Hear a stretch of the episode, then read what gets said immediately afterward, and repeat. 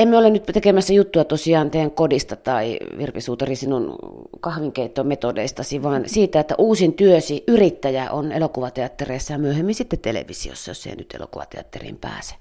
Elokuva seuraa kahta erilaista yritystä. Toinen on Nyhtökauran keksijöiden alkutaival ja toinen on Laineen perheen elämää liha-auton ja pienen Tivolin sykkeessä. Ja se liha-auto tarkoittaa pakettiautoa, jonka se myyntiluukku nousee aina uudestaan ja uudestaan eri parkkipaikoilla. Sitten toivotaan, että asiakkaat tulevat ostamaan nakkeja ja palvilihaa ja mitä sieltä valikoimasta löytyykään. Laineen perhe on aivan ihana. Miten sä löysit heidät? No tota, tämä tota, dokumenttielokuvan casting on aina, aina tota, pitkien äh, ketjujen, ihmisketjujen ja sattumien summaa. Et mä olin jo jonkin aikaa vähän viritellyt ja heittänyt verkkoja löytääkseni potentiaalisia päähenkilöitä tähän elokuvaan eri, eri kanavia pitkin. Ja erästä vinkistä sitten äh, eksyin Honkajoelle, joka on satakunnassa tämmöinen 1800 asukkaan pieni kirkon kylä ja oli siellä semmoista nuorta yrittäjää tapaamassa ja hän sitten esitteli mulle vähän seutua. Siinä on yksi pääkatu ja siinä on K-market ja sen vieressä on semmoinen pieni sekatavarakauppa, jonne sitten me oltiin menty vähän tutustumaan ja, ja sinne sitten tämä Jani Laine tyttärineen sattui samaan aikaan ja, ja kun hän kuuli vähän, että me ollaan mahdollisesti etsimässä henkilöitä tämmöiseen yrittäjyyttä käsittelevään elokuvaan, niin hän sitten pyysi, että no tulkaapa seuraavana päivänä kahville vähän, niin tutustutaan lisää. Ja, ja niin me sitten, me odotettiin kello 12, kun hän oli sanonut, että voi olla, että hän ottaa muutaman oluen illalla, että ennen 12 ei saa soittaa. Ja me siellä Honkahovissa hotellissa sitten laskettiin minuutteja, että koska uskaltaa soittaa. Ja niin me sitten sinne mentiin ja tota, Jani tosiaan on ihminen, joka rakastaa lihansyöntiä ja hän myy tämmöisiä palvilihatuotteita vaimonsa Satun kanssa tämmöistä lihamyyntiautosta. Ja hän oli sitten kahvin kyytipojaksi meille kattanut sinne erilaisia palvituotteita. Ja tota, hän myöhemmin itse vaan sitten nauroi, että hän vähän siinä niin kuin ennakkoluuloisena katseli meitä etelästä tulleita kulttuuri-ihmisiä, että, että maistuuko niille ollenkaan tämä liha, lihatuote. Ja siinä oli onneksi sitten nälkästä, nälkästä porukkaa tässä mun kuvausryhmässä ja tota, ne meni sitten kuitenkin parempiin suihin ne lihat siitä. Ja, ja siinä vähän niin kuin sit tutustuttiin ja, ja kuulin, että heillä on myös tämmöinen pieni sirkus, tai pieni tivoli itse asiassa, ei sirkus, tämmöisiä aika vanhan ajan niin kuin tivolilaitteita, vähän niin kuin romanttisia. Eli siellä on se pallokin, jota lyödään. Se siellä, sinne... on, siellä on nyrkkipallot ja kaikki pienet karusellit ja muut. Ja, sitten, sitten siinä syrjäsilmällä katsoin myös, tai täällähän on neljä tosi mielenkiintoisen näköistä lasta myös, ja tietenkin leffan tekijänä sitä aina katsoo ihmisten naamoja ja olemusta, että se ei ole pelkästään se aihe, jota on lähtenyt tutkiin, että miten se ilmenee, vaan, vaan että löytäisi semmoisia karismaattisia tyyppejä, ja jotenkin mulla tuli vähän niin kuin Fellinin elokuvien karaktäärit näistä ihmisistä mieleen siinä niin kuin runsaudessa ja, ja jossakin sellaisessa käsittämättömässä myös niin kuin ilossa, mitä heissä on myös niin kuin läsnä olevana ja se, että siinä oli tätä, tätä sirkushupea ja oli tätä liha-autoja ja tosiaan sitten nämä lapset, jotka myöskin osallistuu sen perheen elannon ö, eteen ponnisteluihin, että kaikki, kaikki osallistuu ja, ja sekin tuntuu jotenkin hauskalta ajatukselta. Et siinä vähän tapahtui semmoinen pieni ihastuminen ja sitten pari kuukautta me vähän puolia toisin sitten sitä prosessoitiin tahoillamme, että, että voitaisiko me jotain yhteistyötä tehdä. Ja sitten Janikin lähetteli vähän viestejä sieltä ja, ja sitten mä menin uudestaan tapaamaan heitä ja sitten päätettiin, että yritetään. Virpi Suutaria pääset todella lähelle. Sä oot, onko totta tai ei, älä ikinä kerro, kun lainen perhe menee nukkumaan ja pienin tytär on kainalossa ja kyselee aika isoja asioita äidiltä ja kaikkea tämmöistä. Miten se tehdään, että se, ne päästi sut niin lähelle? Ja ehkä se on sitten sellainen luontainen uteliaisuus, joka mussa on ollut lapsesta saakka että mä uskallan mennä niin kuin kohti ihmisiä ja, ja ehkä ylittää myös rajoja, sellaisia rajoja, mitä ihmiset luontaisesti ehkä muuten pitäisi, mutta tavallaan tässä työssä mennään aika nopeassa tahdissa hyvin lähelle. Ja usein ihmiset ei, ei pistä sitä pahakseen edes, että joku kysyy sulta semmoisia niin ydinasioita sun elämästä. Että, et tietenkin tämä kaikki perustuu tosiaan luottamukseen, että kun eihän ei dokkareissa ole koskaan mitään on kuvauslupasopimukset, mutta ei ole sellaisia sopimuksia, etteikö se päähenkilö voisi lähteä siitä hankkeesta milloin tahansa. Niin tavallaan siinä täytyy olla vaan se luottamus, että ei, ei mitkään paperit ei tavallaan sitoisi, vaikka mitä papereita olisi kirjoitettu, niin, niin ei, ei tavallisen ihmisen tarvi olla siinä hankkeessa, jos hän ei halua. Että, et tota, avoimuuteen ja luottamukseen, ja mä luulen, että ihan semmoinen, että on perusutelias ohjaaja, jolla on kuitenkin se halu katsoa sitä ihmistä niin kuin lämpimästi ja rehellisesti ja saada tietää, mitä, mitä sen ihmisen päässä liikkuu ja mitä, mitä hänen elämäänsä niin kuuluu, niin, niin se riittää jo aika pitkälle. Ei siihen mitään ihme poppakonsteja ole. Ja sulla on suora ja kirkas katse, sillä, sillähän sitä pääsee kanssa. Miten nämä nyhtökauranaiset, Reetta Kivelä ja Maija Itkonen, oliko heidät helppo pyytää mukaan? Se on sitten taas ihan toisenlainen tie, kun on tyhjästä ensinnäkin keksitty tuote ja sitten ruvetaan markkinoimaan sitä. Sä, sä oot katsomassa sitä. Päästivät aika kivuliaisiinkin hetkiin, kun meinaa hermo pettää ja voimat loppua. Ja... Mähän törmäsin äh, Maija Itkosen ja Reetta Kivelään äh, 2015 Slashissa. Mä olin sielläkin vähän niin kuin tutkailemassa, että löytyisikö täältä joku kiinnostava startup tähän mun leffaan. Että tässä lopullisessa leffassa tosiaan on sitten tämä startup, nyhtökaurakasvuyritys ja sitten on tämä maaseudun perheporukka, jotka on niin kuin ikään kuin keksineet itselleen sitä työtä, eli aika tyypillinen tilanne, että, että tässä on nämä kaksi. Ja, ja tota, siellä, siellä nämä naiset silloin vielä aika tuntemattomina kuljeskelivat, heillä oli semmoiset jotkut minikrippussit käsissä ja siellä oli jotain pieniä ruskeita palluroita näytteitä ja he tarjoilivat niitä maistiaisiksi ja, ja kertoivat silmät säikkyen, että tällainen mieletön tota, kasvisproteiinituote on äh, kehitteillä, että sehän oli tosiaan vasta kehitteillä siinä vaiheessa, että ne oli niitä ensimmäisiä koepaloja ja tota, ja tota, siinä oli niin kuin hauska, hauskaa jotenkin se energia, mikä näistä naisista virtasi ja se mieletön optimismi, joka heistä näkyi jo silloin, vaikka se faktinen tuote oli siinä pussissa vielä aika kummallisen makunen.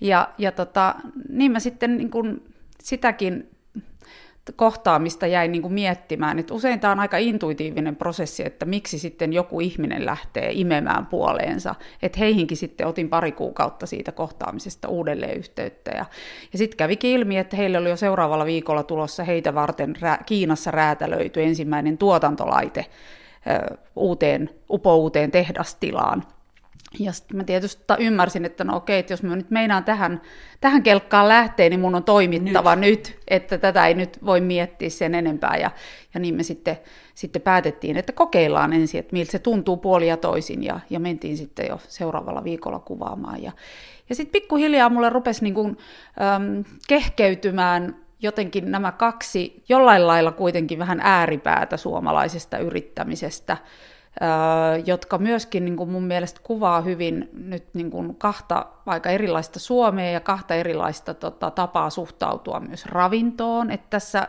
tässä jollain lailla niin kuin monenlainen murros näissä mun mielestä kiteytyy. Ja, ja tota, en mä sitä itsekään heti nähnyt, ja mä olin vähän huolissani, että tuleeko tästä tämmöinen vastakkain asetteleva, että meillä on nyhtökaurayrittäjät ja sitten meillä on liha-autoyrittäjät, että kun mä en missään nimessä halua mitään moralismia mun elokuviin, eikä, että, että niin kuin pitää olla aina omien päähenkilöidensä puolella ja rakastaa heitä yhtä lailla, niin, niin se oli tietenkin huoli tämmöisessä vähän dialogisessa rakenteessa, mutta sitten me saatiin sen mun mielestä toimia aika kivasti ja sitten itse asiassa syntyi semmoista hyvää huumoria ja kom- kommentointia tavallaan näiden kahden eri näyttämön ja, ja tota, suomalaisen yrittäjyyden maisemien välille. Onko liha-autoyrittäjä suostunut maistamaan nyhtökauraa ja nyhtökauranaiset sieltä liha-autosta mitään? Tota, ainakin meillä oli ensi ilta viime viikolla ja tota, Laineen perhe oli täällä ja tuo Jani Laine oli vähän huolissaan, kun hän kuuli, että meidän jatkobileissä on nyhtökaura, burgereita sun muita, että miten hän elää näillä koko illan. Mutta itse asiassa hän kyllä myönsi, että se oli aika hyvää. Itsekin on tässä opetellut matkan varrella laittamaan, että että musta tuntuu sitten toisinpäin, olikohan se niin, että Maija Itkonen ei ole lapsenakaan syönyt lihaa. Niin, että hänellä, on, jo, jo. hänellä on ihan ollut niin kuin lapsesta asti tämmöinen tota, tilanne. Yrittäjyys. Miksi Virpi Suutari halusit siitä tehdä elokuvan? Sitähän paasataan tuolla käytävillä vallan hallituksen suunnasta ihmisille työt loppuu, mutta alkakaa yrittäjiksi, sepä se taivas on. Jokainen, joka tuntee yhdenkin pienyrittäjän, niin tietää, että ei se nyt ihan taivas kaikille ole. Miksi sä lähit tähän aiheeseen? Mistä se tuli se syke, sykäys siihen? se on, se on niin mietityttänyt tässä matkan varrella, ja tietenkin nyt kun yrittäjyyspuhe on lisääntynyt kovasti viime vuosina ja, ja kovasti meitä patistetaan erilaisiin yrittäjyysmuotoihin, siinä on niin kuin hyvää ja siinä on niin kuin huonoa tietysti, koska kaikista ei varmasti siihen ole ja, ja on varmasti syntymässä myös eräänlainen yrittäjien, pienyrittäjien, yksinyrittäjien köyhällistö ja, ja semmoinen puoli varmaan niin kuin tulee lisääntymään, koska monilla ei ole varaa maksaa itselle juuri näitä eläkemaksuja ja siihen on sitten sosiaaliturva sidoksissa ja muuta, että varmasti tässä täytyy monella tavalla näitä systeemejä sitten rukata. Mutta se, mikä mun mielestä on tosi positiivista, on se, että yrittäjyyteen ei suhtauduta enää niin kuoleman vakavasti. Et siitä on tullut, että nuori polvikin niin kun ajattelee, että se on yksi vaihtoehto muiden joukossa. Siitä ei myöskään ajatella ideologisesti, että se on vain jotain hirveät kapitalisti-riistomeininkiä, että toisten selkänahasta revitään, revitään ne tulokset. Et kuitenkin siis, kun Suomessa on joku 293 000 yritystä, niin 93 prosenttia niistä on alle 10 hengen yrityksiä. Et se on todellakin se, se aluskasvillisuus on se juttu, ja että, että ne on pieniä yrityksiä, ja sillä yleensä työllistetään niin kuin oma itseä tai lähipiiri ää, jonkun verran muita ulkopuolisia. Et, et se on varmasti se, se, mikä tulee vaan niin kuin lisääntyä, ja sinne niitä uusia työpaikkoja eniten syntyy. Mutta että hyvä asia on tosiaan se, että sitä uskalletaan yrittää, sitä yrittämistä, ja että se kynnys toivottavasti erilaisin toimenpitein niin kuin sitä vaan madallettaisiin.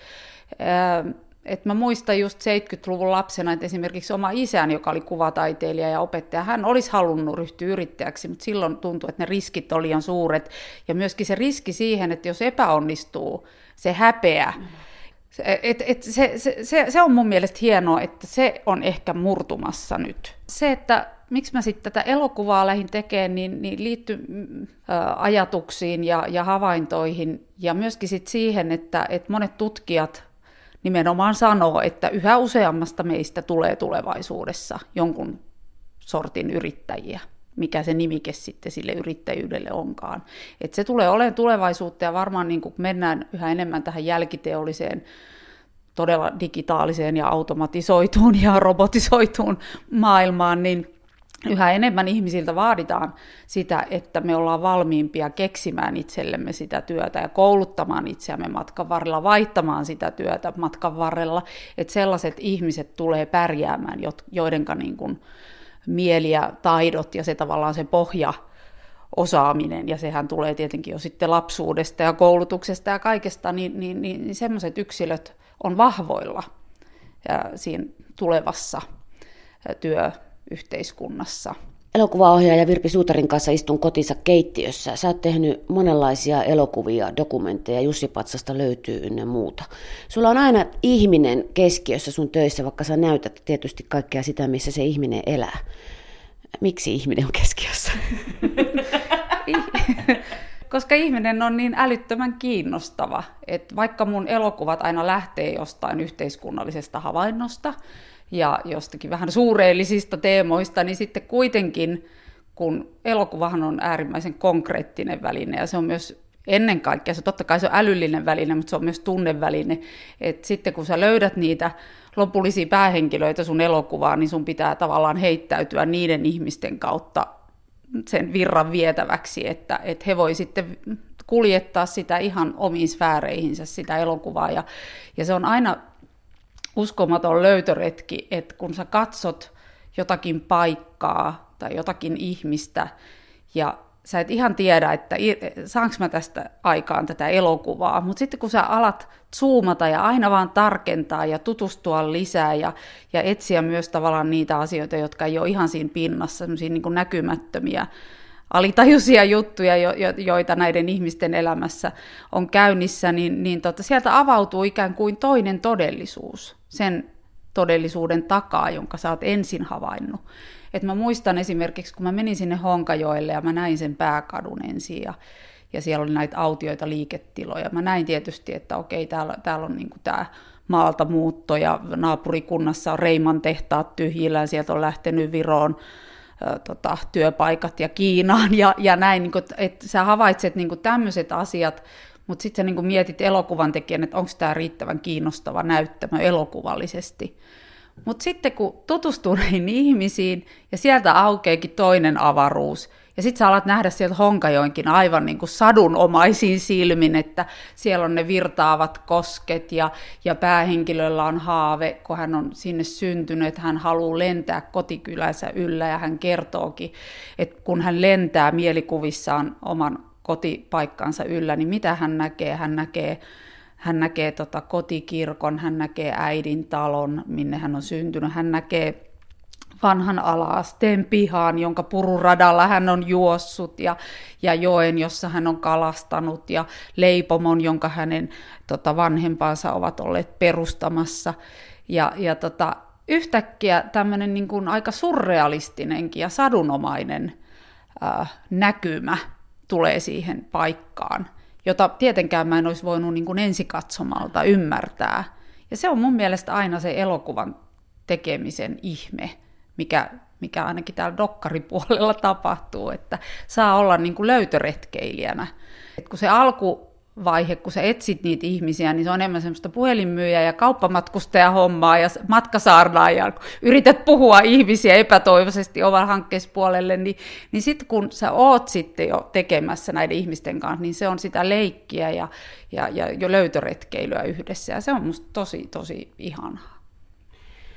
Virpi Suutari, sun elokuvia muun muassa Saippuakauppia sunnuntai, työtön lähiöperhe, arki, heillä, minkälaista se oli sitten. Hilton, siinä oli nuorten syrjäytyminen, olit nuorten ihmisten kanssa siellä 2013. Sitten tuli Edenistä pohjoiseen puutarhoja hoitavat pariskunnat ja joutilaat siinä Suomussalmen Kainuun Lötköpodi ja Hapa olivat keskiössä. Pidätkö yhteyttä tai pitääkö nämä ihmiset suhuyhteyttä? Mitä kuuluu esimerkiksi Lötkölle, Podille ja Hapalle tai Hiltonin nuorille? No tota, tämä yhteydenpito juttuhan on aina tietysti niin kuin kaksisuuntaista, että, että osa näistä mun elokuvan päähenkilöistä on itsekin halunnut pitää aktiivisesti Joo. yhteyttä ja, ja sitten osa taas ei tai siihen ei ollut tarvetta. että tota, osan, osan kanssa pidän yhteyksiä niin kuin aika tiiviistikin mutta sitten osa on toki niin kuin sitten liudentunut tässä matkan varrella, no. mutta että usein tietenkin kun se elokuva tulee ulos, niin sitten tulee pidettyä yhteyttä siinä tota, tiiviimmin. Ja tietenkin näiden niin kuin nuorempien ihmisten kohdalla, jotka on ollut mun elokuvissa, niin totta kai heistä pitää vielä pitää niin kuin sitten parempi huoli, kun se elokuva on tullut ulos, koska se on aina shokki päähenkilöille. Aina se, se, siitä voi tulla myös semmoinen niin henkinen krapula, ja ihan siis tiedän näyttelijän vaimon, että ammattilaisillekin tulee, että kun sä oot ollut ja sä oot paljastanut itsestäsi jotain todella syvää ja, ja tota, aika isojakin asioita, niin, niin se on ihan selvä, että se voi ottaa henkisesti ihan lujille. Et vaikka mun elokuvista ei koskaan semmoisia niin julkiksia nouse, koska tämä mun tekemisen tapa on, on, on sen verran kuitenkin runollinen, että kun se ei ole niin journalistista, mutta tota, se, että joku on katsonut sinua aika tarkasti mm. tai sinun todellisuuttasi ja nostanut sieltä esiin omaan teokseensa, koska tietenkin ne on mun valintoja, että eihän siellä koko elämää näytetä näistä ihmisistä, vaan on jotain valikoituja asioita, tiivis, tiivistyksiä, kiteytyksiä. Ei se ole ihan helppo prosessi näille päähenkilöillekään. Ja siitä täytyy tietenkin käydä etukäteen dialogia ja jälkikäteen. Niin, etuhoito, jälkihoito ja se varsinainen työ. Tuota, tässä on puhuttu nyt sattuneesta syystä elokuvaohjaajan vastuusta ja metodeista. Mikä on sun mielestä dokumentaristin vastuu? Sä ehkä vastasit äsken jo siihen, mutta jos haluat jatkaa. No nämä on näitä ikuisuuskysymyksiä, että mä yritän itse lähestyä näitä vastuuasioita aika käytännönläheisesti. Öö, niin kuin tilanne ja asia kerrallaan. Ja, ja tota, aina, melkein joka hankkeessa on jotain asioita, mitä välttämättä päähenkilöt eivät haluaisi, että siihen elokuvaan tulee.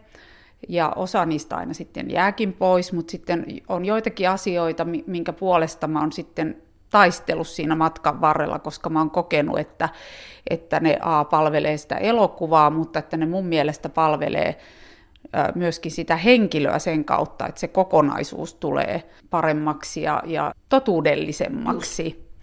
Mutta että mä en missään nimessä koskaan niin kuin halua, halua sillä tavalla runnoa läpi mitään. Et, ö, yleensä niin kuin matkan varrella on jotain, että leikataan jo etukäteen jotain kohtauksia, jos tiedetään, että ne on hankalia ehkä päähenkilöille, ja sitten niistä neuvotellaan ja viilataan vähän sitten semmoiseen suuntaan, että päähenkilökin kokee sen, sen tota, itselleen paremmaksi. Vastuu on tietysti se, että, että yrittää tehdä myös mahdollisimman hyvän elokuvan, että se palvelee sitten loppuviimeksi niitä henkilöitä, että, että ne ei ole ollut niin kuin ihan huonossa hankkeessa mukana. Ja, ja juuri se, että se on kuitenkin se tulkinta on totuudellinen, vaikka se ei sitä koko totuutta tietenkään pyri kertomaan. Mutta että se joku ydinhavainto on totta. Ja se, että ei myöskään voi tuijottaa tavallaan yksittäisiä kohtauksia, että joskus jotkut on kritisoinut mua, että onko mun elokuvissa liian hiuksen hieno se raja, että, että ollaan vaikka huvittuneita ää, joillekin ihmisille tai että nauretaan ihmisille, niin mä, mä niin kuin aina näen, että, että mun mielestä se ydinkysymys on se, että kun on nähnyt sen koko elokuvan – niin mikä se tunnelma on niin kuin sen jälkeen, mikä se kokonaistulkinta on.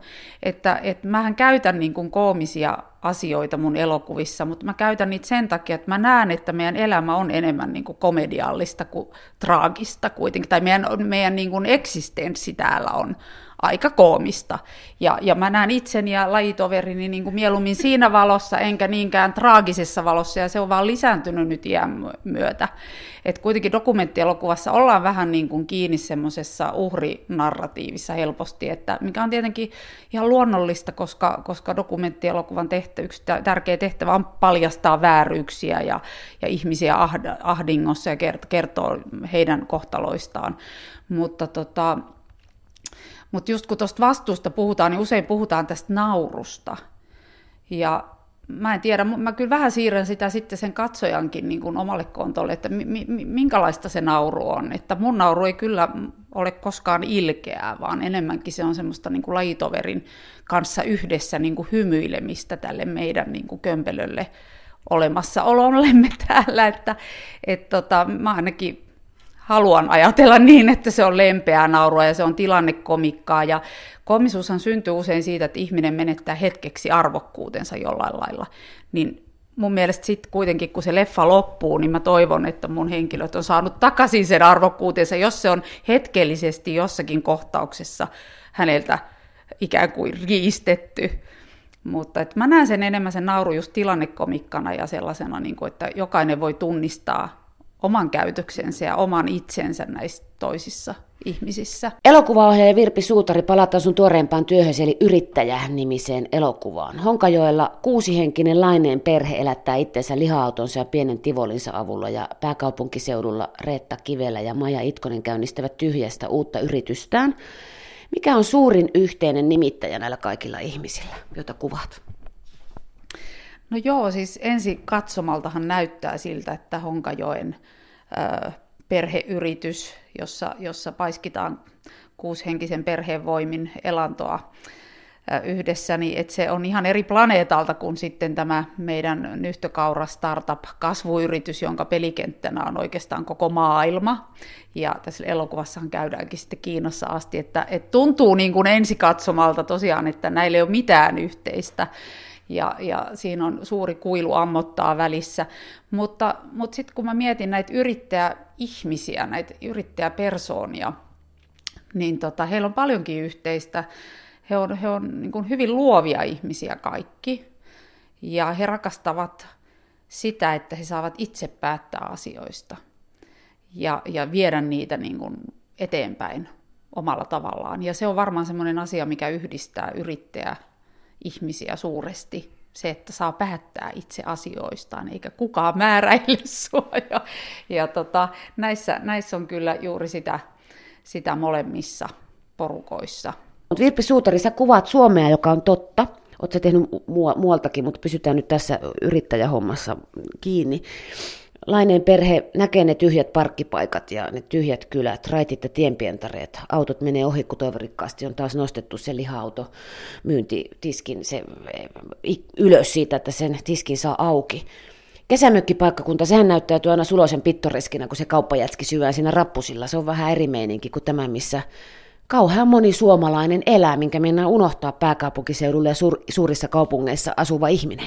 Vaikka olisi kotoisin tuommoisilta Honkajoen tyhjentyviltä kylänraiteilta. Kyllä täytyy sanoa, että, että vaikka mä oon itse tuolta Kainuu Rovaniemi-osastolta kotoisin, ja nyt sitten asunut kuitenkin jo yli parikymmentä vuotta täällä Helsingissä, että sitten kun menin tonne Satakunnan seudulle ja, ja sinne Honkajoelle ja, ja näin niitä tyhjentyneitä tehdashalleja ja, ja vähän tyhjentyneitä kyliä, niin kyllä, kyllä mulla aika semmoinen surumielinen olotila aluksi oli siellä ja sitten kierrettiin tosiaan Janin ja Satun mukana sillä liha-autolla pienissä paikallisissa kylissä. Siellä oli muun muassa tämmöinen kuin Myrkyn kylä, Myrkyn mööpelihallin edessä on yksi tämmöinen perusmyyntipaikka ja sitten, sitten siihen, siihen Jani ja Satu parkkeera, parkkeerasivat ja, ja tota, oli jotenkin se kaunista huomata ja mikä on myös niin kuin hänen siinä ideologiassaan aika tärkeää, että kun tuommoinen liha-auto kiertää tuolla kylästä toiseen, niin voi olla, että se on joillekin vanhuksille esimerkiksi se ainoa ihmiskontakti koko päivänä. Et siinä samalla tulee tehtyä tämmöistä aika arvokasta sosiaalityötä äh, ihan näiden kohtaamisten kautta. Että vaikka laineen perheen tavallaan se pääjuttu on keksiä itselleen sitä työtä, hankkia itselle sitä elantoa, niin siinä on kuitenkin myöskin tämmöistä niin kuin maailmankatsomuksellista aineesta mukana. Et sitten kun me mietitään näitä nyhtökauran keksijöitä, ja heillä, heillä on hy, hyvin vahva ideologia niin kuin pelastaa maailmaa tämmöisillä keksinnöillä ja luoda tämmöisiä uusia. Sen jälkeen tuli tämmöinen uusi ruokakategoria meidänkin kauppoihin. Ihmisellä täytyy olla, olitpa sä niin kuin missä tahansa, niin sulla, sulla täytyy olla jotakin niin kuin merkityksellistä tekemistä ja, ja ajatusta siitä, että mitä sä oot täällä tekemässä. Se, se luo hyvinvointia meidän mielelle. Ja, ja, ja se, että oliko se sitten suuressa mittakaavassa, että pelastetaan koko maailma vai, vai pienemmässä mittakaavassa, että tuodaan vähän palvikinkkua ja, ja ihmiskontakteja johonkin syrjäkylille, niin, niin tota, se on ihan yhtä arvokasta tietenkin. Mikä mulle niin kuin jäi tästä elokuvasta ja näistä ihmisistä, niin jäi jotenkin se unelmoinnin tärkeys. Semmoisen niin kuin optimismin tärkeys, että sitä pitäisi yrittää viljellä omassa elämässä, vaikka se tuntuu välillä aika vaikealta. Että, että Jani Laidekin siellä, siellä on ihana kohtaus esimerkiksi talvessa, kun hän raaputtaa tota, täysin jä, jäisen li, liha-auton noita ikkunoita sisältä ja ulkoa, ja, ja tota, silti hän vaan niin kuin jaksaa lähteä sinne niin kuin aamuyöhön painaan sen auton kanssa. Että, että kyllähän siinä aikamoista optimismia tarvitaan myös, että ihminen jaksaa herätä ja, ja yrittää joka päivä. Ja, ja me tarvitaan myös katteetonta optimismia välillä, että, että ettei niin nujerrettaisi toisiamme, kun me yritetään olla optimistiset. Jos ei se nyt aina ole ihan niin realistista, niin, niin mitä sitten? Unelmat on tärkeitä. Ja tässä elokuvassahan sitten toteutuukin eräs unelma, jota, jonka, jonka Jani kertoi mulle jo ensi tapaamisella. Ja elämä on elämää. Ihmisille tapahtuu asioita tämänkin dokumentin aikana. Syntyy uusia vauvoja. On iso pelottava sairausasia toisessa perheessä. Ja lapset kasvaa. Joo, no kyllä, kyllä itsekin monta kertaa tota, liikutuin näiden, näiden ihmisten parissa ja lumouduin, että, että se on kai tämän ammatin näitä hienoimpia puolia, että – ihmiset todellakin päästää sut siihen omaan todellisuuteensa ja sitten, sitten sä saat heidän kanssaan yhdessä löytää. Ja musta tuntuu, että usein nämä ihmiset itsekin tämmöisen prosessin aikana, niin, koska he kat, tavallaan siihen tulee joku ulkopuolinen katse niin. siihen omaan arkiseen taivallukseen, niin he itsekin huomaa omasta elämästään kaikkia uusia asioita sitten sen prosessin aikana. Ja tietenkin sitten, kun se on vielä kiteytetty sitten siihen valkokankaalle, että, että se voi olla hieno kokemus ja sitten se voi olla myös hyvin hämmentävä kokemus samalla tietenkin ja ri- aiheuttaa monenlaisia tunteita. Niin, kun elämä käsikirjoittaa, niin kuin tässäkin dokumentissa sitä Herra Jestas. No joo, siis tämä on aina aivan kans suuri ihme, että kun lähtee tämmöiseen hankkeeseen ja intuitiivisesti ne päähenkilöt siihen valitsee ja sitten lähtee niin kuin seuraamaan sitä rataa ja sitten tätäkin tehtiin niin kuin vähän, yli, vähän yli vuoden säteellä, niin kyllä mä usein mietin, että kuka näitä käsikirjoittaa. Tämä oli ihan käsittämätöntä, mitä tässä niin kuin ihan siis tapahtumina sitten lopulta tapahtui, että et perheen äiti, äiti sai todellakin sydänkohtauksen ja, ja siitä onneksi sitten selvittiin ja ja syntyi kaksosia ja suuret yrityskaupat tehtiin ja häät järjestettiin. Ja, Pikkusta. Tästä ihan pietavaa, joo. Että kyllä, kyllä tämä on ihmeellistä tämä dokkariteko, että dokumenttielokuvan käsikirjoittaminenhan onkin aika absurdi ajatus, mutta toki me joudutaan niitä, noita rahoittajia varten aina aina siellä alkuvaiheessa tekemään, mutta se on enemmänkin sellaista aavistelua ja vähän haaveilua, että mitä mahdollisesti näiden ihmisten elämässä tulee tapahtua. Ja tietenkin kuvailua sitä, että mi- miten se ilmentää tätä aihetta. Mutta sitten se, se loppu on ihan joidenkin muiden varassa. Virpi ja hyvä niin. No todellakin hyvä niin. Virpi Suutari, onko aihetta, josta et haluaisi tehdä elokuvaa? On tietysti aiheita, josta ei voi tehdä, kuten esimerkiksi suomalainen korruptio, koska sitä ei ole. niin, tai, tai tota, oli hyvä velijärjestöt. Joo, siitä, siitä pitäisi tehdä elokuva ehdottomasti. En vaan tiedä, miten se toteutettaisiin, miten sitä pääsisi tekemään. No miten nyt, kun nämä on nämä kansallispaletti, kreevet ja louhimiehet ja kaikki tämä, Olisiko, onko se semmoinen aihe, joka sinua kiinnostaa, ei kiinnosta? Ei, siis totta kai kiinnostaa ihan niin kuin kun olen itsekin alalla, niin kuin, mm. ei, ei elokuvan tekijänä kiinnosta todellakaan, mutta tota, nämä asiat, mitä nyt on tullut esiin niin kuin kautta maailman, niin on tietenkin todella tervehdyttäviä meille kaikille. Ja, ja mullakin on kaksi tyttölasta, niin tämä on aiheuttanut sen, että me ollaan keskusteltu paljon näistä asioista. Ja on keskusteltu siitä, että miten nimenomaan meidän naisten täytyy oppia myöskin siis sanomaan ei ensinnäkin ja, ja puolustamaan itseämme terveellä tavalla, ei aggressiivisella tavalla, mutta, mutta niin terveellä tavalla, että meillä naisilla on ehkä vähän se ongelma, että me aina halutaan pitää hyvää tunnelmaa yllä. Ja se liittyy myöskin palkkaneuvotteluihin tällä alalla ja, ja moniin asioihin, että se, se on semmoinen asia, missä meidän pitäisi vähän skarpata meidän naisten.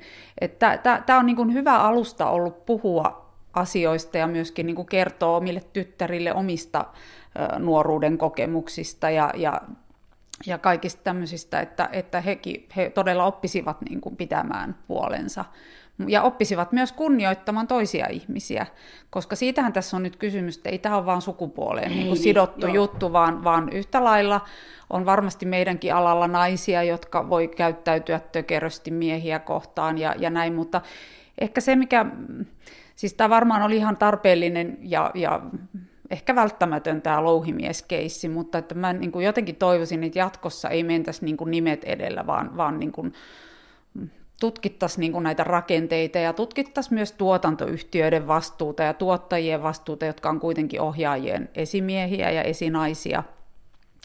Ja, ja se on niin kuin ohjaajana tietenkin tiedän sen todella hyvin, vaikka teenkin dokkareita enkä fiktioja, että voin kuvitella, että se fiktiopuolella on myös todella kovat paineet ihmisillä saada sitä valmista, että kun puhutaan vaikka huonoista työolosuhteista ja muista, niin, niin täällä tehdään kuitenkin todella pienillä budjeteilla asioita, että ihmisten paineet suhteessa niin kuin siihen oman kunnianhimoon ja sitten siihen rahaan ja siihen a- käytettävissä olevaan aikaan, niin ne on niin kuin epäsuhdassa.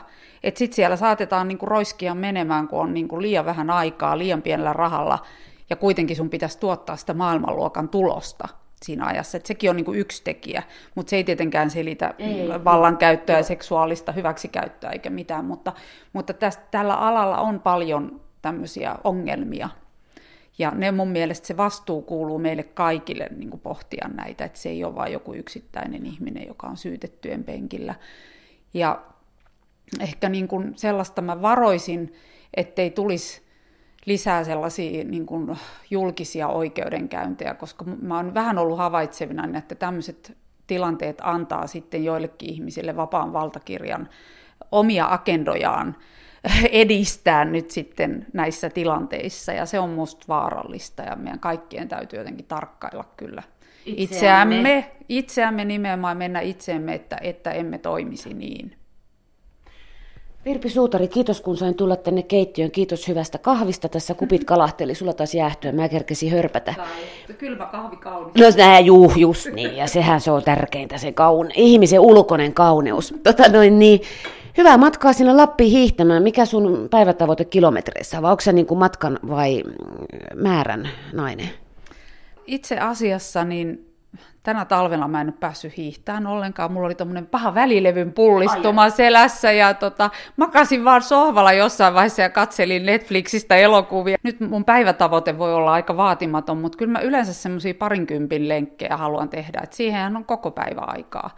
Et se tärkein juttu on kuitenkin siellä se hiljaisuus ja se luonnossa oleminen ja niiden mielettömien tykky lumipuiden katseleminen. Et kun mä oon kuitenkin Rovaniemeltä kotosi ja meillä lähti se latu siitä tota, omakotitalon pihasta Ounasvaaralle. Niin mä oon niin totuin, totuin 20 vuotta tällaiseen luksukseen, niin tota, jotenkin sitä samaa niin kuin lapsuuden puhdasta kokemusta mä aina sieltä haen.